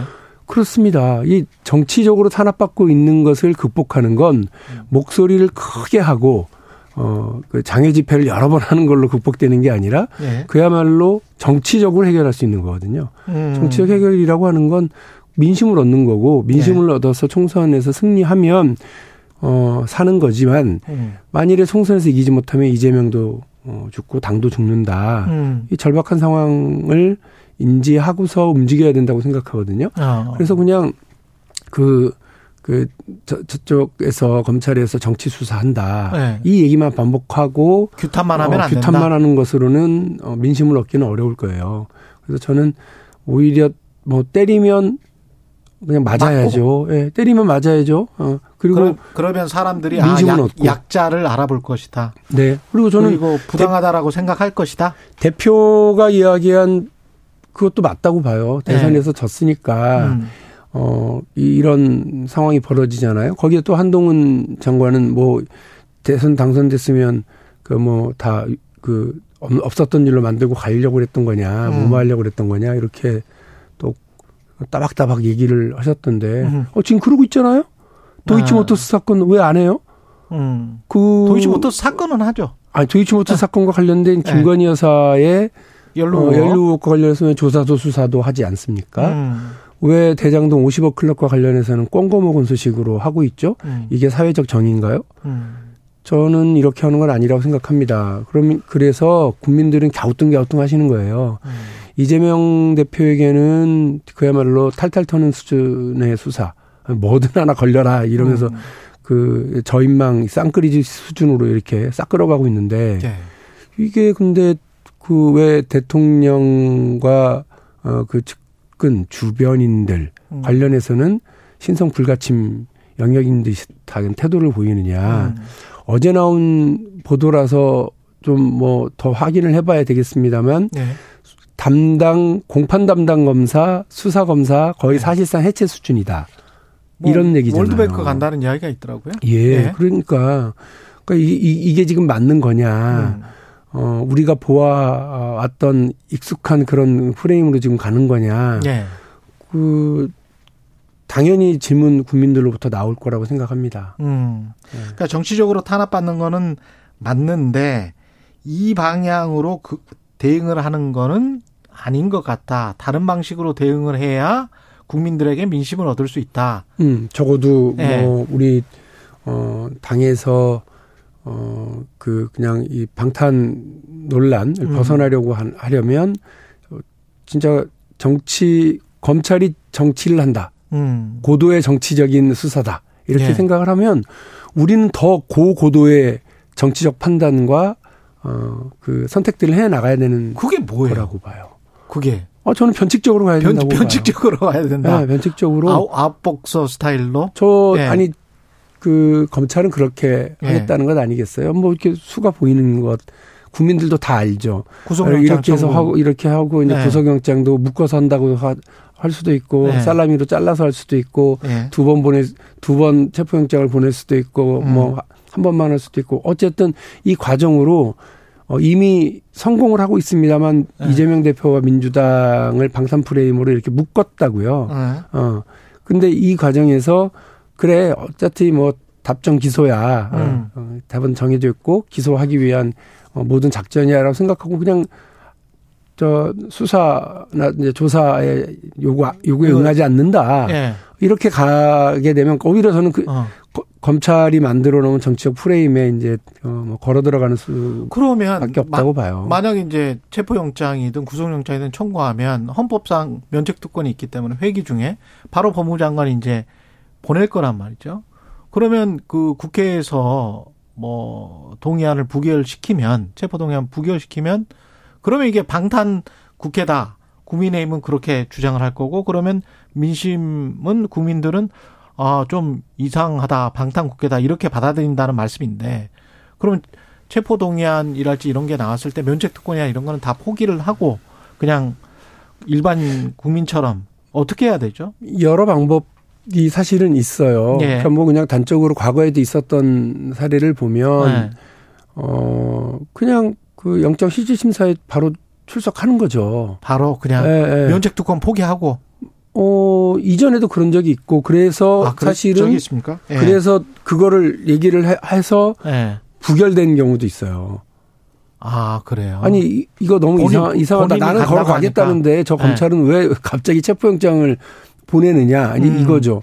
이재명 대표가 한 번, 두 번, 세 번, 뭐 네 번, 다섯 번, 여섯 번이라도 검찰이 가겠다. 오- 오라고 그러면 어 그래 가겠다. 예. 그러니까 수사를 피한 적도 없고 증거를 인멸할 것도 없고 네. 도주할 우려도 전혀 없다 그러면 왜 굳이 영장이에요? 음. 부- 불구속 수사가 원칙인 것 아닌가요? 우리 형사소송법에? 그렇긴, 그렇긴 한데 예. 하여간 영장을 칠 것 같다라는 게 일반적인 이제 관측이지 않습니까? 그러면 영장을 치게 되면 민주당은 어떤 식으로 대응을 또는 이재명 당대표는 어떤 식으로 대응을 해야 되냐. 아니 뭐 거기에 따라서 이제 정치적 함의가 있을 텐데. 검찰도 그렇게 단순하게 움직이지라고 아, 생각하지는 단순하게 않아요. 어, 예, 것이다. 그래서 우리가 더 고고도로 움직이고 음. 해야 된다고 봅니다. 그, 이- 저, 현행법을 어긴 걸로 음. 수사를 받거나, 어, 혹은 그 재판을 받았던 여러 역대 대통령들도 예. 어, 또 여러 중요한 정치인들도 있었습니다만 음. 민심이 어떻게 하느냐로 이게 다 판단이 다 됐지 민심을 음. 가지고 판단을 했지 사법적인 영역이 사실상 아니었었거든요. 예. 어, 그래서 저는 민주당은 어, 지금 힘없는 야당이에요. 그러니까 예. 그 의석수가 좀 있다 한다고 하더라도 할 수 있는 게 아무것도 없는 야당일 뿐이기 때문에 음. 어, 저는 그 국민만 바라보고 움직여야 되지 우리가 자칫 무슨 힘자랑하거나 오만하게 보이거나 어. 어, 뭐, 우리끼리 하는 이런 듯한 모습 보이는 건 오히려 정치적인, 어, 실, 실책일 실리. 거다. 예, 실리를 잃는다고 봅니다. 음, 확, 확장성도 오히려 떨어질 것이다. 네. 그런 생각을 하시는 것 같고.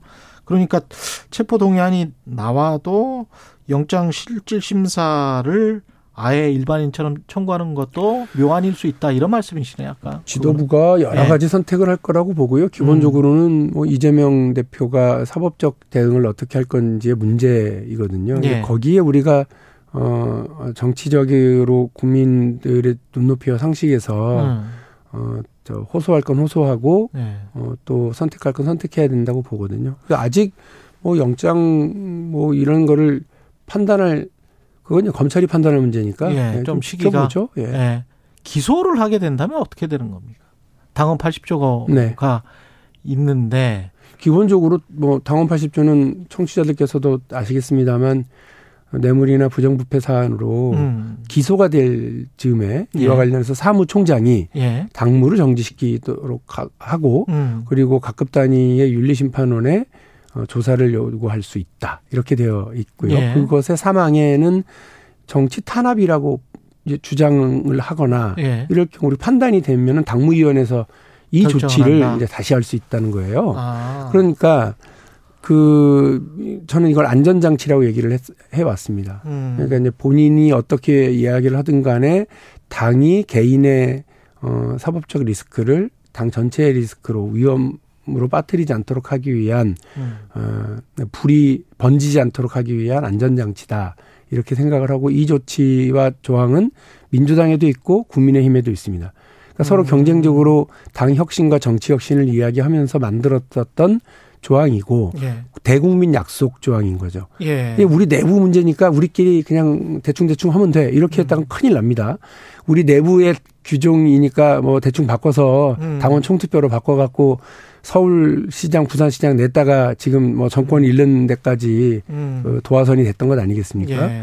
저는 그래서 모든 당원 당규는 공당으로서 당원 당규는 어, 국민과의 약속이고 국민의 상식과 눈높이에서 이 문제에 대한 판단을 해야 된다는 거고요. 그럼 절차대로 진행해야 된다. 그렇습니다. 기소가 되면. 아니 그건 그 당에 있는 시스템인데 예. 이 부분에 대해서 뭐 그냥 아무 얘기도 안 하고 넘어갈 수 없다고 저는 사무총장이 판단을 하고 그렇습니다. 관해서 판단을 하고 네. 당무위에서 논의를 해봐야 된다. 예 만일에 사무총장이 아유 뭐 제가 당무 정지를 안 시켜도 되겠는데요. 음. 그러면 그 이유와 근거가 뭔지를 잘 설명을 해야 해야 돼. 그럼요. 잘 설명해야죠. 아. 그게 설득력을 가지면 되는 거지만 설득력을 못 가지면 당내 논란도 있을 테고 예. 국민적 논란도 있을 수밖에 없죠. 그렇군요. 지금 수사 진행 상황을 보면 뭐 성남 FC 그 다음에 대장동 그 다음에 김성태 쌍방울 뭐 이렇게 돼 있는데 뭐가 어, 어 저거는 좀 어, 우리가 불리하다. 민주당이 불리하다. 이재명 대표가 불리하다. 이렇게 느껴지는 어떤 증거나 뭐가 나왔습니다. 그런 느낌을 제가 말할 건 아닌 것 아, 같습니다. 그런 건 아니고.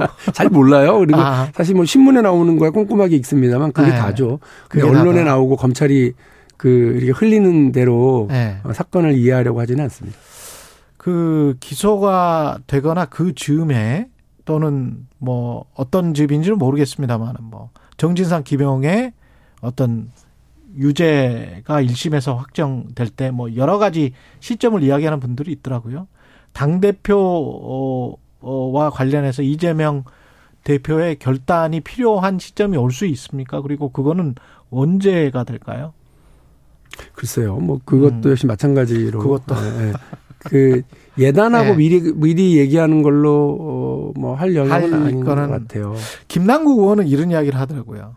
그 이재명 당 대표가 사퇴한다고 해서 그러면 정치적 탄압이 아까 정치적 탄압은 맞다라고 주장을 하셨으니까 야당에 대한 탄압이 어 멈춰지겠느냐. 당 대표 사퇴한다고. 이재명만 잃는 꼴이다. 뭐 이런 이제 주장인 것 같아요.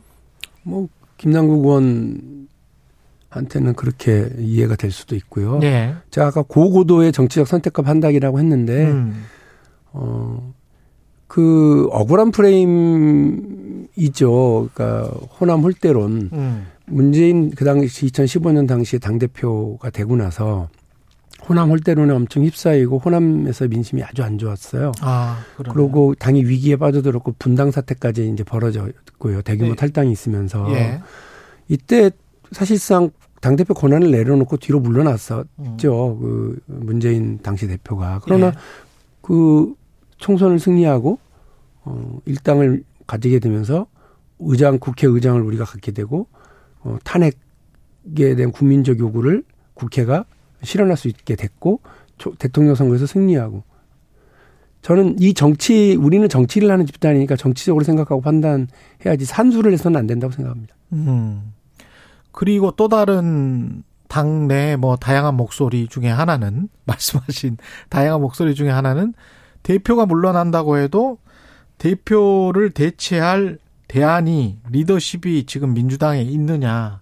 특히 이제 당원들의 아마 절대적 지지를 받고 당대표가 됐기 때문에 그걸 대체할 누가 비대위원장이나 뭐 새로 전당대회를 그러면 또 해야 되는 거냐. 뭐 여러 가지 아니, 논의가. 체포영장이 올지 안 올지도 네. 어, 아, 뭐 그것도. 묻지 말자니까는 뭐 아예 저기 한참 진도를 빼시네요. 아. 뭐 아예 그런 얘기 자체가 편 적절치 않다고 적절치 않다. 예, 지금 생각합니다. 시점에서는 예.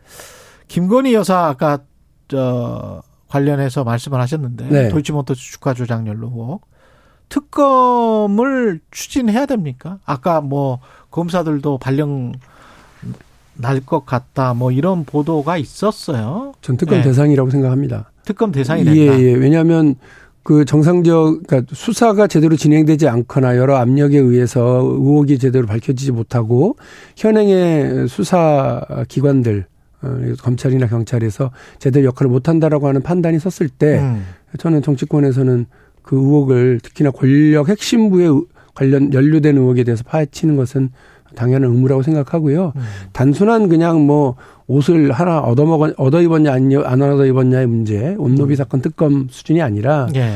우리 개미들 피눈물 나게 하는 주가 조작과 관련된 혐의라고 그런다면 그렇- 여기에는 뭐 보수 진보 없이 여야 음. 할것 없이 다 동, 공감할 거라고 생각합니다. 음. 그렇군요. 이상민 행안부 장관 탄핵 도 뭐 어떻게 보세요? 그거는? 의총에서 뭐 논의를 좀 해봐야 될 것 같습니다만 네. 어, 그, 지난번 뭐 긴급 최고위원회를 통해서 얘기했다고 그 뭐, 삼종 세트에서 예. 장외투쟁과 탄핵과 특검 이렇게 얘기를 했는데 어. 정작 그 다음 의총에서는 이런 문제에 대한 얘기가 없었어요. 네. 장애투쟁에 대해서도 그냥 할 거 허니까 많이 참석해달라고 하는 사무총장의 말 발언이 하나가 있었을 뿐 음. 이것이 옳은지 그른지에 대한 얘기조차도 아무도 안 했죠. 그러니까 그걸 뭐 의원들이 자유 발언조차를 듣지 않은 의총이었어서 그렇군요. 민주당이 지금 국민 보고대 주말에 하는데 이거는 음, 박영률 의원님 생각에 이거는 전술적으로 맞습니까? 아 저는 뭐 별로예요. 그러니까 만일에 그날 별로다. 의총에서 네. 그 논의가 있었으면 저는 음. 어, 반대 의사와 우려를 표시했을 거예요. 음. 제가 진작에도 말씀드렸습니다만 어, 광화문에 사람 많이 모으고요. 예. 정권과 강력한 각을 세우는 건 음. 황교안 어, 자유한국당 대표가 제일 잘했습니다. 음. 정광훈 목사 손잡고요. 어, 광화문을 가득 메우고 그렇게 어, 아. 어, 이렇게 난리를 만들었잖아요. 그리고 근데 국회에서는 나경원 원내대표가 쌍을 이뤄서 예. 온갖 법안을 다 저지하면서 네. 이른바 여전사로 거듭났잖아요. 어, 그렇게 해서 결과는 예, 결과가 어, 총선은 폭망이었죠. 음. 예, 저는 민심을 이렇게 산수, 다시 말해서 머리 숫자로 확인하려고 그러는 예. 어, 그 집회 때 머리 숫자로 확인하려고 그러는 것은 물리적 머리 숫자 어, 별로 예. 적절치 않다 이렇게 생각합니다. 마지막으로 국민연금 관련해서 한 1분 남았는데 아까도 박순봉 기자랑 이야기했습니다만 이 되겠습니까? 근본적 해법이 있, 있겠습니까? 해야 되는데요. 네. 일단 첫 번째 국민연금 논의 개혁 논- 논의와 관련해서 저는 방향이 잘못됐다고 봐요. 아 그래요? 예. 그 연금을 왜 하느냐면 노후 국민들의 노후를 보장하기 위한 그렇죠. 제도잖아요. 그런데 어, 더 많이 내고 더 조금 받고 더 음. 늦게 받자. 이 연금을 위한 국민의 헌신과 봉사를 요구하는 거잖아요. 이렇게 되면. 그러네. 네. 그러니까 연금의 수익률을 높이고 운영 방식을 다양하게 해서 국민의 어. 노후를 실질적으로 보장하기 위한 것이 필요하고요. 예. 연금 구조 개혁도 물론 논의해야 되겠습니다만 연금의 수익률을 높이는 방법. 음. 제가 대통령 선거 때 얘기했었던 국부 펀드라고 하는 방식으로 또 다른 국민적 노후 자산의 길을 열어주는 방법도 음. 적극적으로 고민해야죠. 왜 국민연금은 매번 4%의 운용 수익률을 예상합니까? 예. 실제로는 지난 20년 동안 6%였고 다른 해외 연기금 등은 10%도 넘는 데가 많은데 음. 지금 이렇게 연, 연- 그 국민연금을 하- 그러니까 함부로 그다음에 저조한 성적으로 운영을 하면서 국민들에게 더 많이 내고 더 조금 받아가서. 얘기하는 게 적절해요? 네, 뭐 저는 정치인으로 살 일이 아니라고 생각합니다. 박영진 의원이었습니다. 고맙습니다. 감사합니다.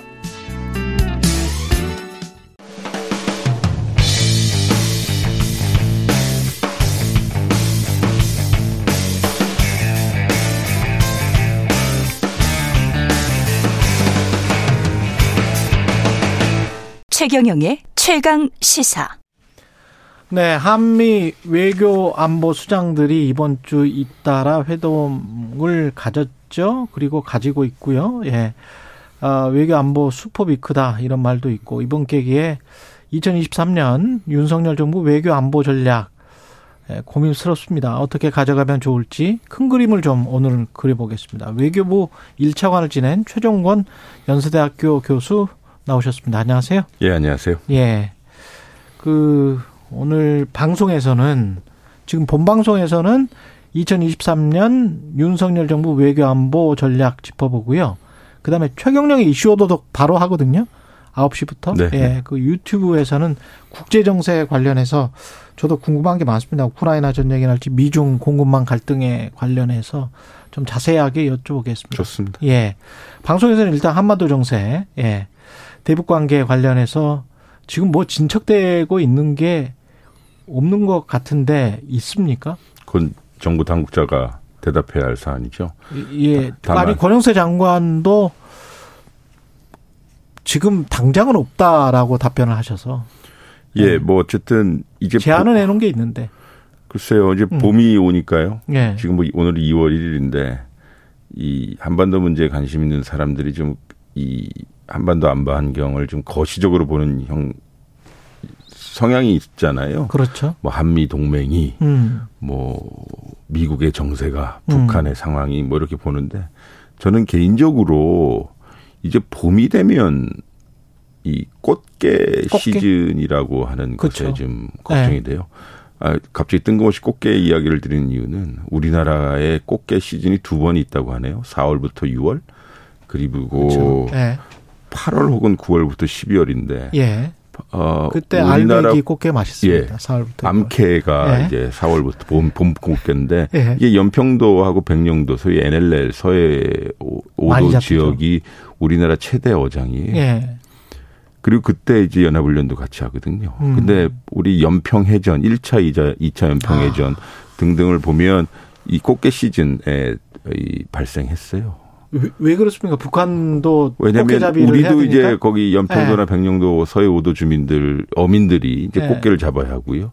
또 두 번째는 거기 함경도에 주둔하고 있는 북한군의 경제 활동이 꽃게 잡이도 포함이 돼요. 아. 게다가 예. 우리는 그 지역을 서해 NLL을 NLL 지역이어서 서로 철통같이 시킨다고 하지만 음. 중국의 불법 어선이 들어와요. 예. 그래서 서로 옥신각신 하거든요. 제가 이거 이 말씀을 왜 드리냐면 음. 지금 정부의 기조가 현장에서 판단하고 음. 즉, 어, 즉각 대응하고 확전을 불사하라는 식의 강력한 메시지가 필드에 있는 군들한테 가요. 음. 그리고 우리 무인기 저, 저쪽이 미사일 도발 등등으로 해서 군에 있는 분들은 상당히 소위 좀 되게 민감하고 촉각이 지금 곤두서 있는 소위 쉽게 얘기해서 독이 좀 바짝 올라 있는 아, 상황인데 그렇습니까? 예. 이 꽃게 시즌에 NLL 부근에서 우발적 군사적 군사적 우발적 충돌이 나면 음. 아무리 어 상황을 관리 잘한다고 하더라도 음. 이게 혹시 좀 여러 군사적 충돌로 이어지면 어떡하나 이구- 이고요. 왜냐하면 그 즈음에 그러네. 또 연합훈련을 한다고 네. 하니까요. 음. 삼자 입장에서 보면 이게 말이 되거든요. NLL에서 충돌이 나고 예. 그리고 연합훈련을 하고 있으니 북도 우리도 대응을 해야 되는 상황. 그러네. 이렇게 되면 올해는 뭐 우리 얘기하겠지만 세계 경제 안 좋고요. 그렇죠. 에너지 위기 있고 공급망 위기 있는데 우리는 꽃게로 인해 음. 이런저런 위기가 꽃게 때문에 위기가 촉발되는 것은 아니지만 음. 꽃게 시즌에 어, 이런저런 문제가 발생되면 어떡하냐 이거죠. 그러니까 전직 정부의 음. 차관 그리고 현재 국제 정치를 가리키는 교수 입장에서 보면 한반도의 안보 환경이 아 이제 꽃게 시즌을 걱정할 정도로 돼버렸다. 악화되었다라는 생각이 좀 드네요. 혹시 뭐 국지전 그러해서는 안 되겠습니다만 그렇게 되면 굉장히 한반도 정세가 위험해질 수 있다. 예. 예. 그러니까 우리는 보다 되게 뭐 미사일, 핵, 확장 억제 같은 거대 담론을 이야기긴 하지만 음. 실제로 현장에서는 음. 그러한 작은 일로 인해서 그럼 이게 트리거, 촉발이 되는 거거든요. 예. 아, 뭐 여러 큰 전쟁을 보면 다 그렇죠. 그렇지 않습니까? 예. 소소한 일 때문에. 예, 근데 우리 예. 남북한의 군사적 충돌의 역사를 보면 연평해전, 연평도 포격 등등이 이상하게 꽃게 시즌과 상관관계가 있더라라는 음. 말씀을 드립니다. 근데 그 지난번에 아주 최근이죠. 권영세 통일부 장관은 네. 이런 이야기를 했습니다. 이게 아마 이제 문재인 정부를 약간 좀 비판하는 뉘앙스였는데 네. 지나치게 유화적이었다. 음. 어, 남북 관계를 너무 허상을 쫓은 거 아니냐. 음. 그래서 국가 안보에 소홀했다. 이게 이제 통일부 장관의 이야기이기 때문에 예, 저는 뭐 지금까지 음. 윤석열 출범해서 한 8개월, 9개월 됐나요? 예. 저는 권영세 통일부 장관의 어 대외적인 메시지가 예. 어 외교장관, 그다음에 음. 국방장관, 그리고 용산 대통령실 포함해서 가장 개인적으로 마음에 들어요. 음. 뭐냐면 통일부 장관으로서 남북 관계를 어 중요하게 생각하는 메시지 예. 그리고 여러 대화 메시지를 내놓고 있다는 데는 전 높이 평가하지만 음. 어 지금 방금 말씀해 주신 발언은 저는 틀리다고 봐요. 왜 그렇습니까? 일단은 데이터를 좀 보면 되는데요. 예. 기본적으로 안보 의식을 소홀했다.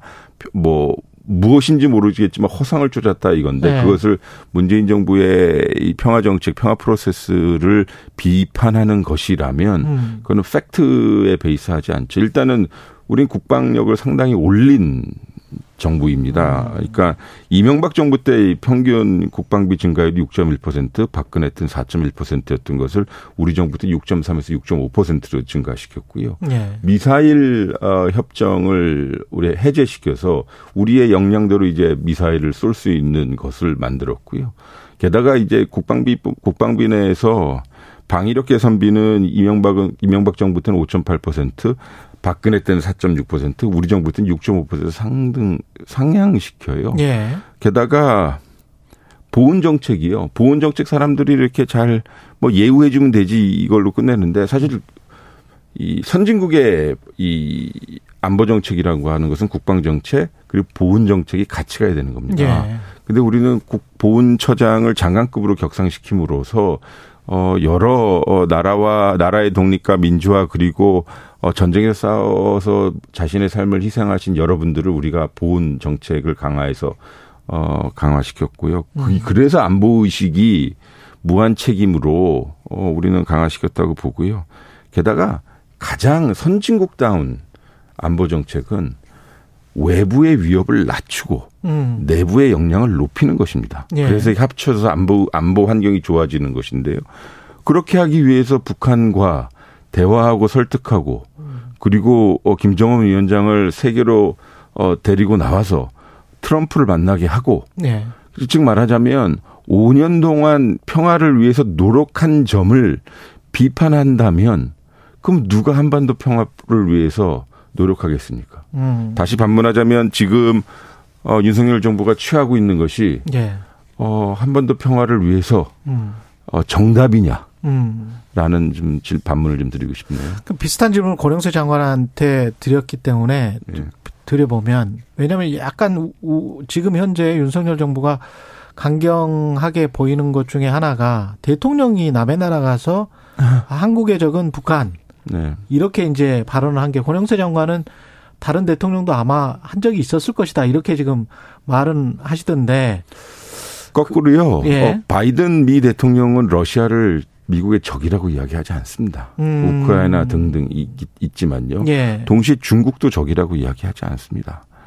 그러니까 경쟁자라고 뭐 이야기. 경쟁자 혹은 도전자라고 이야기하죠. 뭐 가장 가장 예. 심한, 시, 심한 것은 트렛 위협이라고 얘기할 위협 수. 있을지언정 예. 에너미라고 얘기하지 않습니다. 그것은 음. 보편적으로 어 소위 우리와 같은 국력과 국제적 지위를 지닌 국가의 지도자들은 특정 국가를 가지고 에너미라고 얘기하지 않을 뿐더러 남이 나라에게 저 나라가 너의 에너미야라고 이야기하지도 않습니다.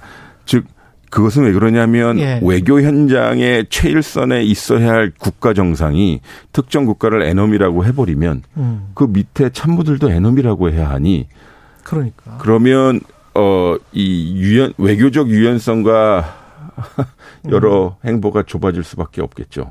그럼 북한을 주적이라 한 거 저는 사실 문제라고 보지만 예. 뭐 우리 군한테 음. 했으니 뭐 그럴 수 어 있지 있다. 않겠냐라는 생각은 듭니다. 다만 아 그거는 제가 솔직히 말씀드리면 국방장관 혹은 뭐 three star four star 정도가 장병들 음. 앞에 놓고 음. 사기를 복돋워 주기 위해서 북한이 우리의 위협 혹은 적이다라고 대- 발언할 수 있을지언정 예. 상식과 순리에 맞는 어, 어 맞게 그 해외 지도자 선진국 지도자들은 그렇게 대답하지 않죠. 아, 시간이 좀 아쉬운데 네. 역시 이럴 것 같아서 이슈 오도독에서 예, 자세하게 이야기를 하고 한일 관계에 관해서만 네. 지금 좀 말씀을 해 주세요. 한 2, 3분 남았는데요. 네. 이렇게까지 속도전을 내서 우리가 일본으로부터 얻을 게 뭔지도 잘 모르겠고 강제준용 관련해서 뭐- 뭡니까? 저도 왜- 잘 모르겠습니다. 잘 왜냐면- 모르겠어요. 그러니까 예. 예를 들어서요. 예. 지금 문재인 정부 때 유지했던 스탠스를 계속 음. 가지고 간다면 이를테면 강제징용 문제는 징용 문제대로 놔두고 한일 간에 해야 할 협력과 기능적인 부분을 풀어나가서 예. 한일 관계를 회복한다는 스탠스였는데 음. 그게 왜 지금은 안 되죠? 게다가 가장 중요한 것은요. 민주주의 국가의 행정부는 대법원의 판례를 존중하고 이행해야 됩니다. 그리고 강제징용, 아, 강제징용, 뭐. 강제징용에 관한 것은 민사소송이었기 네. 때문에 우리가 정부가 직접 어 관여된 것은 아닙니다. 다만 우리 국민이 전시 상황에 우리의 인권이 유린된 상황이므로 아니 북한에 대하고 인권 얘기하고 개선하라고 하는데 대한민국의 국민들이 혹은 당시의 식민지 식민 시민들이 우리 국민들이죠. 음. 인권 유린 당한 거에 대해서 왜 이렇게 여유롭고 이렇게 그러네. 포용적인 것을 하면서 네. 대법원은 일본 정부와 배, 일본 정부가 일본의 기업들이 배상하라고 한 것을 왜 우리가 아니다. 우리가 할 수 있다라고 이야기하는지 모르겠어요. 저는 그런 면에서 어, 좀 아쉬움을 넘어 조금 애석하고요. 지금 상황은 구상권을 넣냐 마느냐 그리고 사과를 어떤 수준으로 하냐 딱 이거 두 개 정도인데 이게 지금 맞습니까? 그러니까 대- 첫 번째 구상권에 대의변제 하자는 거죠. 네. 쉽게 얘기하면 삼자가 해도 된다라는 건데 그렇죠. 그 삼자가 뭐 이런저런 일본 전범 기업이 아니라 아. 일본으로부터 돈을 받아서 잘 키워낸 우리 기업에 하라는 해도 된다라는 것이고요. 예. 기본적으로 여기서 중요한 것은 민사소송에서 원고 측인 그 피해자분들이 명확히 원하는 건 하나입니다. 일본 기업들 와서 나 만나서 음. 내 나라가 한 청춘 피해가 피난 내가 피해 봤는데 좀 미안하다라고 해달라. 그렇죠. 그겁니다. 진정성의 사실 사과. 그러면 네. 어 돈이 뭐가 문제겠어요? 그 지금 안 우리가. 좀 대위변제 제3자 변상으로 이야기하는 것은 결국 그분들을 돈만 받으면 되는 사람들로 만드는 겁니다. 아 또- 그런 그거는 사실 아닌 거죠. 그럼 잘못하면 정말 모욕스럽겠네요. 그분들 한일 관계 입장에선. 지금 서로 예. 코로나 다 풀려서요. 음. 경제적인 활동 사- 우리 민간교류 다 되고 있잖아요. 그렇죠. 아, 그러면 전 된다고 봐요. 예. 알겠습니다. 여기까지 방송에서는 네. 듣고요. 더 깊고 솔직한 이야기는 잠시 후 9시 5분 10분에 시작될 수도 있겠습니다. 예. 이슈 오더독에서 나누겠습니다. 최정권 전 외교부 1차관이었습니다. 고맙습니다. 고맙습니다.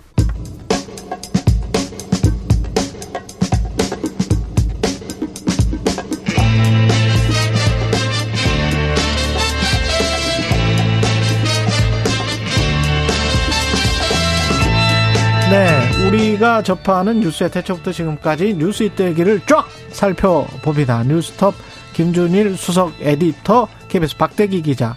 그들의 전지적 시점으로 분석하는 뉴스 일대기 지금부터 시작하겠습니다. 안녕하십니까? 네, 안녕하세요.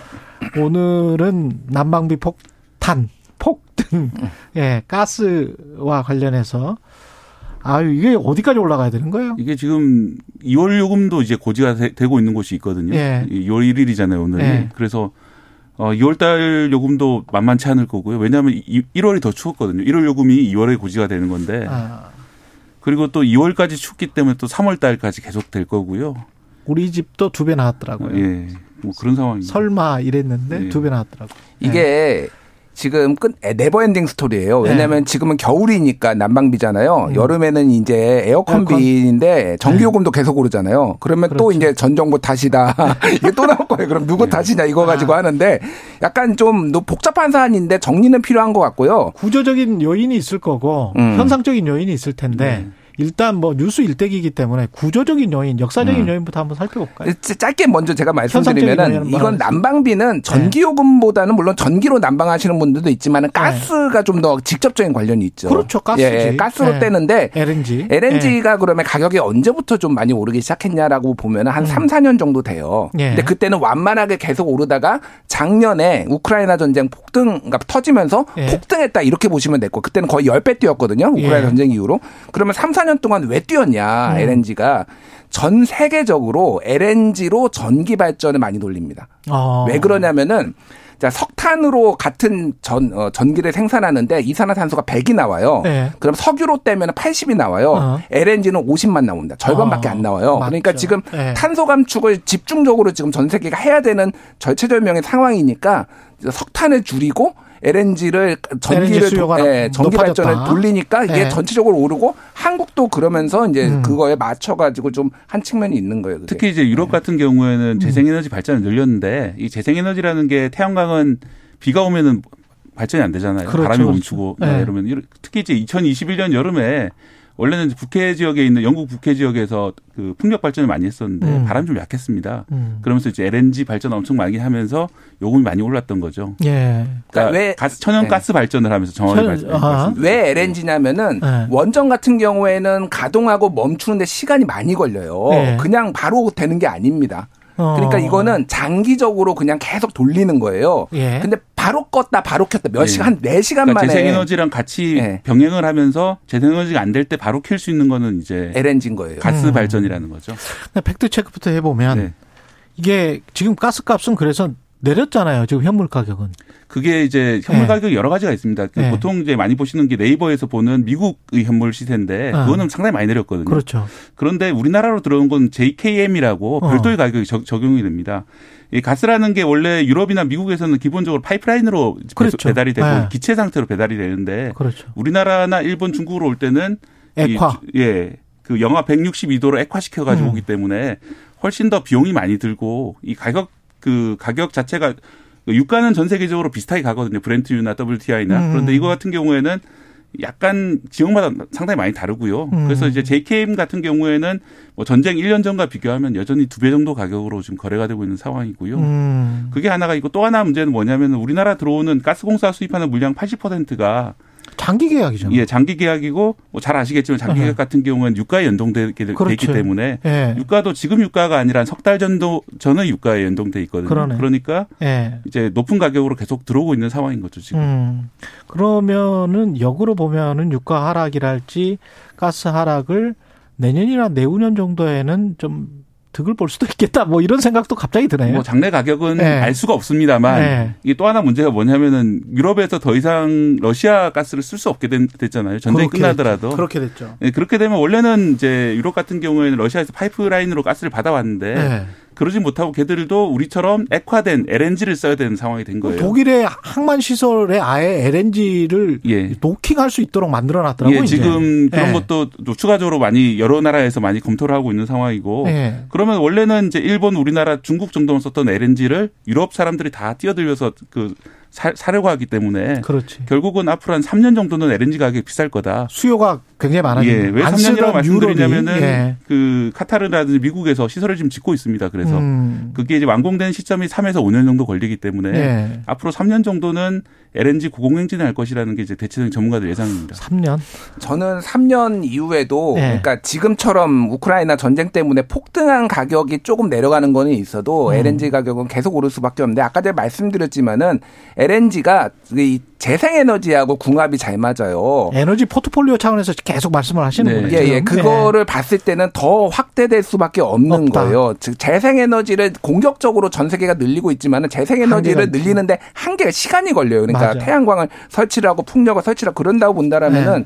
우리가 이제 고유가 시대에 난방비가 비싸진 거를 이제 받아들여야 되는 상황이 온 것 같아요. 음. 탈원전 때문이다. 난방비 폭등이 이제 문, 어, 윤석열 정부에서 주장은 이제 지난 정부 탓이다. 이렇게 이야기를 하고 있는데 이거는 어떻게 보세요? 이게 그 일단 조선일보와 인터뷰한 최연애 사장, 가스공 네. 사장의 주장에 따르면 이 주장을 설명해 드릴게요. 일단 음. 탈원전을 하니까 원전 비중이 축소하니까 그걸 LNG 발전을 증가했다. 음. 그러니까 LNG 수요가 예상 대비 증가했고 단기 계획이 증가하다 보니까 LNG 단가가 상승하면서 미수금이 증가한 거다. 이런 아주 복잡한 논리인데 음. 저는 뭐 이게 그럴 수도 있다고 보이지만은 아하. 이게 과학적으로 검증 가능한 주장은 아니라고 저는 생각이 들어요. 그게 그래서 아. 이제 얼마만큼이 늘어났고 네. 얼마만큼이 그 부담이 됐다. 그래서 저는 약간 검증하기 어려운 주장이 아닌가 원전을. 안 돌린 건 아니고 원전 가동률도 꽤 높았었는데. 제가 어저께 그래서 박대기 기자하고 저하고 요거 가지고 약간 논쟁이 붙었어요. 네. 카, 카톡방에서 이 네. 아이템을 준비를 하면서 저는 탈원전 원장이. 예. 상당히 제한적이고 매우 없다라고 보는데 네.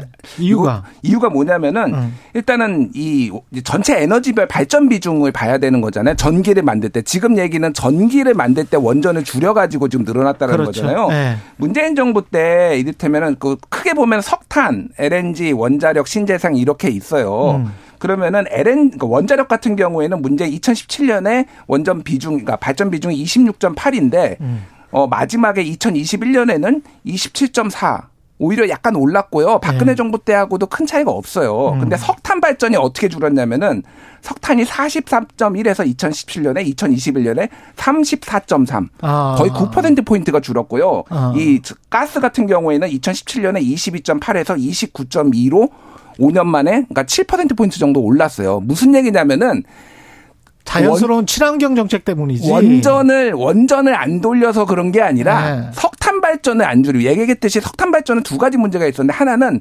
미세먼지 문제가 문재인 정부 때 계속 있었어요. 근데 석탄 발전이 미세먼지 주범 중에 하나거든요. 예. 계속 안 돌리는 거. 또 하나는 이산화탄소 배출. 음. 이거를 주- 줄여야 된다라는 거예요. 그것 때문에 이제 한 거지 직접적인 관련이 없고 또 하나는 어. 가스공사 얘기는 저는 좀 말이 안 된다고 보는 게 예. 이때면 가스공사 부채 비율이 있어요. 예. 이게 2018년에 367%, 2019년에 382, 2020년에 364, 어휴. 2021년에 378. 근데 어. 높기는 한데 수치가 똑같아요. 근데 비슷하네. 2022년에 작년에 478로 100% 포인트가 뜹니다. 이게 왜? 무슨 얘기냐면은 어. 우크라이나 전쟁 때문에 뛴 거예요, 작년에. 아. 그런데 탈원전 때문에 영향을 받았으면 부채 비율이 중간에 많이 뛰어야 돼요. 근데 그러네. 이제 이거는 저는 논리적으로 조금 무리한 주장이다라고 이제 제가 보는 거죠. 그러니까. 아. 저는 이제 그 생각이 드는 게 예, 이게 아. 결국은 이 정부가 현재 야당이 아니라 정부거든요. 네. 그러니까 그렇다면 정부가 책임져야 될 문제이고 네.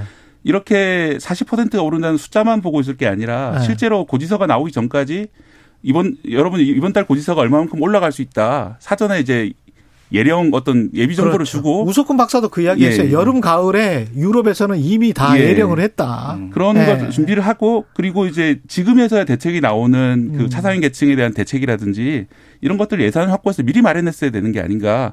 책임을 누가 질 것이냐 이거는 참으로 그 참 제가 볼 때는 좀 한가한 그런 얘기거든요. 맞습니다. 당장 정치- 지금 맞아요. 이 비용이 이렇게 많이 나오고 음. 여기 대해서는 이제 정부가 책임을 져야 되는 거죠. 어떠, 어떻게든. 그 정치인들이 계속 남탓만 하고 뭐 아주 피상적으로 이야기하던 거를 두 분 기자가 나와서 에너지 포트폴리오 차원에서 종합적으로 이야기를 들으니까 좋으시죠, 청취자분들. 이런 고급진 프로 예 다시 없습니다. 이거 어떻게 된 어떻게 해야 돼요, 가스비는? 그래서 저는 이게 앞으로 3년간 이렇게 LNG 네. 가격이 오르고 또 전 세계적으로 에너지 가격이 계속 상승하는 그런 상황이라면은 음. 물론 이제 현금 지원 같은 것도 그 필요한 곳으로 지원이 돼야 되겠지만은 예. 그 지난주에 뭐 우석훈 박사님께서 말씀하셨던 것처럼 단열재 네, 장기적으로는 주거 환경을 개선하기 위해서 음. 정부가 직접 예산을 좀 많이 들여야 된다. 거. 지금은 예. 예를 들어 그린 리모델링 사업 같은 경우에는 이자비만 지원을 하고 있거든요. 정부에서 민간 예. 건물 같은 경우에 그런 것이 아니라 좀 더 직접 그 지원을 하고 그거는 2050년 탄소 중립을 위해서 상당히 중요한 문제거든요. 예. 예, 그런 문제 그런 차원에서 좀 중장기 계획은 그렇게 세우고 단기적으로는 그 필요한 사람 필요한 곳에 현금을 지원하고 이런 식으로 이제 two track으로 가야 되는 것 같습니다. 예. 저도 뭐 박대기 기자랑 비슷한 그- 건데 일단은 올해 예산에 작년에 짤 때 에너지 바우처를 삭감했습니다. 30% 정부가. 그러니까 예. 뺏었다가 다시 주는 격이에요, 지금. 음. 이것도 내다보지 못하고 이렇게 했느냐 이건 비판을 안 받을 수가 없고 음. 지금 국토교통부에 따르면 30년 이상 된 노후 건물이 39.6% 아, 40%인데 진짜 많- 이게 예. 난방비가 엄청 먹어요. 그러니까 그렇죠. 이거를 다 바꿔주면은 굉장히 에너지 특히 여기에 사시는 분들이 대체적으로 조금 어려우신 분들이 많이 살잖아요. 그렇죠. 네. 그러니까 노후 건물에 대한 지원 이런 것들을 적극적으로 하면 이게 산업으로도 또 새로운 산업으로도 좀 이어질 수 있기 때문에 네. 그런 부분에 좀 신경을 써야 될 것 같아요. 해외에서도 많이 주지 않아요, 사실 예, 뭐, 에너지 바우처? 예, 독일이라든지 일본에서도 어. 지금 그 너무 이제 에너지 비용, 그 전기요금, 가스비가 많이 나오다 보니까 네. 예산으로 직접 지원을 하고 있고요. 예, 또 하나는 지금 뭐 계속 가스 얘기만 말씀드렸는데 네. 사실 시골 같은 경우에는 도시가스가 안 들어오는 지역에서는 등유로 겨울에 난방하는 경우 상당히 많았는데요. 지금 등유 가격도 너무 폭등을 해서 연탄 보일러 다시 놓는 그런 사례도 음. 상당히 많습니다. 예. 연탄 같은 경우에는 여러 가지 문제도 또 있기 때문에 또 다른 문제도 있기 때문에 음. 걱정이 많이 되는 그런 상황이고 그래서 이거를 좀 그냥 숫자로 뭐 전 세계 가격이 올랐으니까 우리도 당연히 올라야 된다 이렇게만 정부에서 너무 생각하고 있는 게 아닌가 음. 실제로 사람들이 단순하다. 느끼고 있는 그런 네. 아픔 이런 것들을 좀 공감했으면 좋겠습니다. 예, 마지막으로. 예, 문재인 정부가 부동산 폭등 전 정부 탓하가 정- 정권 내줬거든요. 역사에서 좀 교훈을 얻으십시오. 예. 아, 뼈를 때리는 예, 뉴스톱 김준일 수석 에디터 그리고 KBS 박대기 기자였습니다. 고맙습니다. 네, 감사합니다. 예, 2월 1일 예, 2월의 첫 번째 날 수요일 KBS 일라디오 최경영의 최강 시사였고요. 오늘은 여기까지입니다. 저는 KBS 최경영 기자였습니다. 내일 아침 7시 20분에 다시 돌아오겠습니다. 고맙습니다.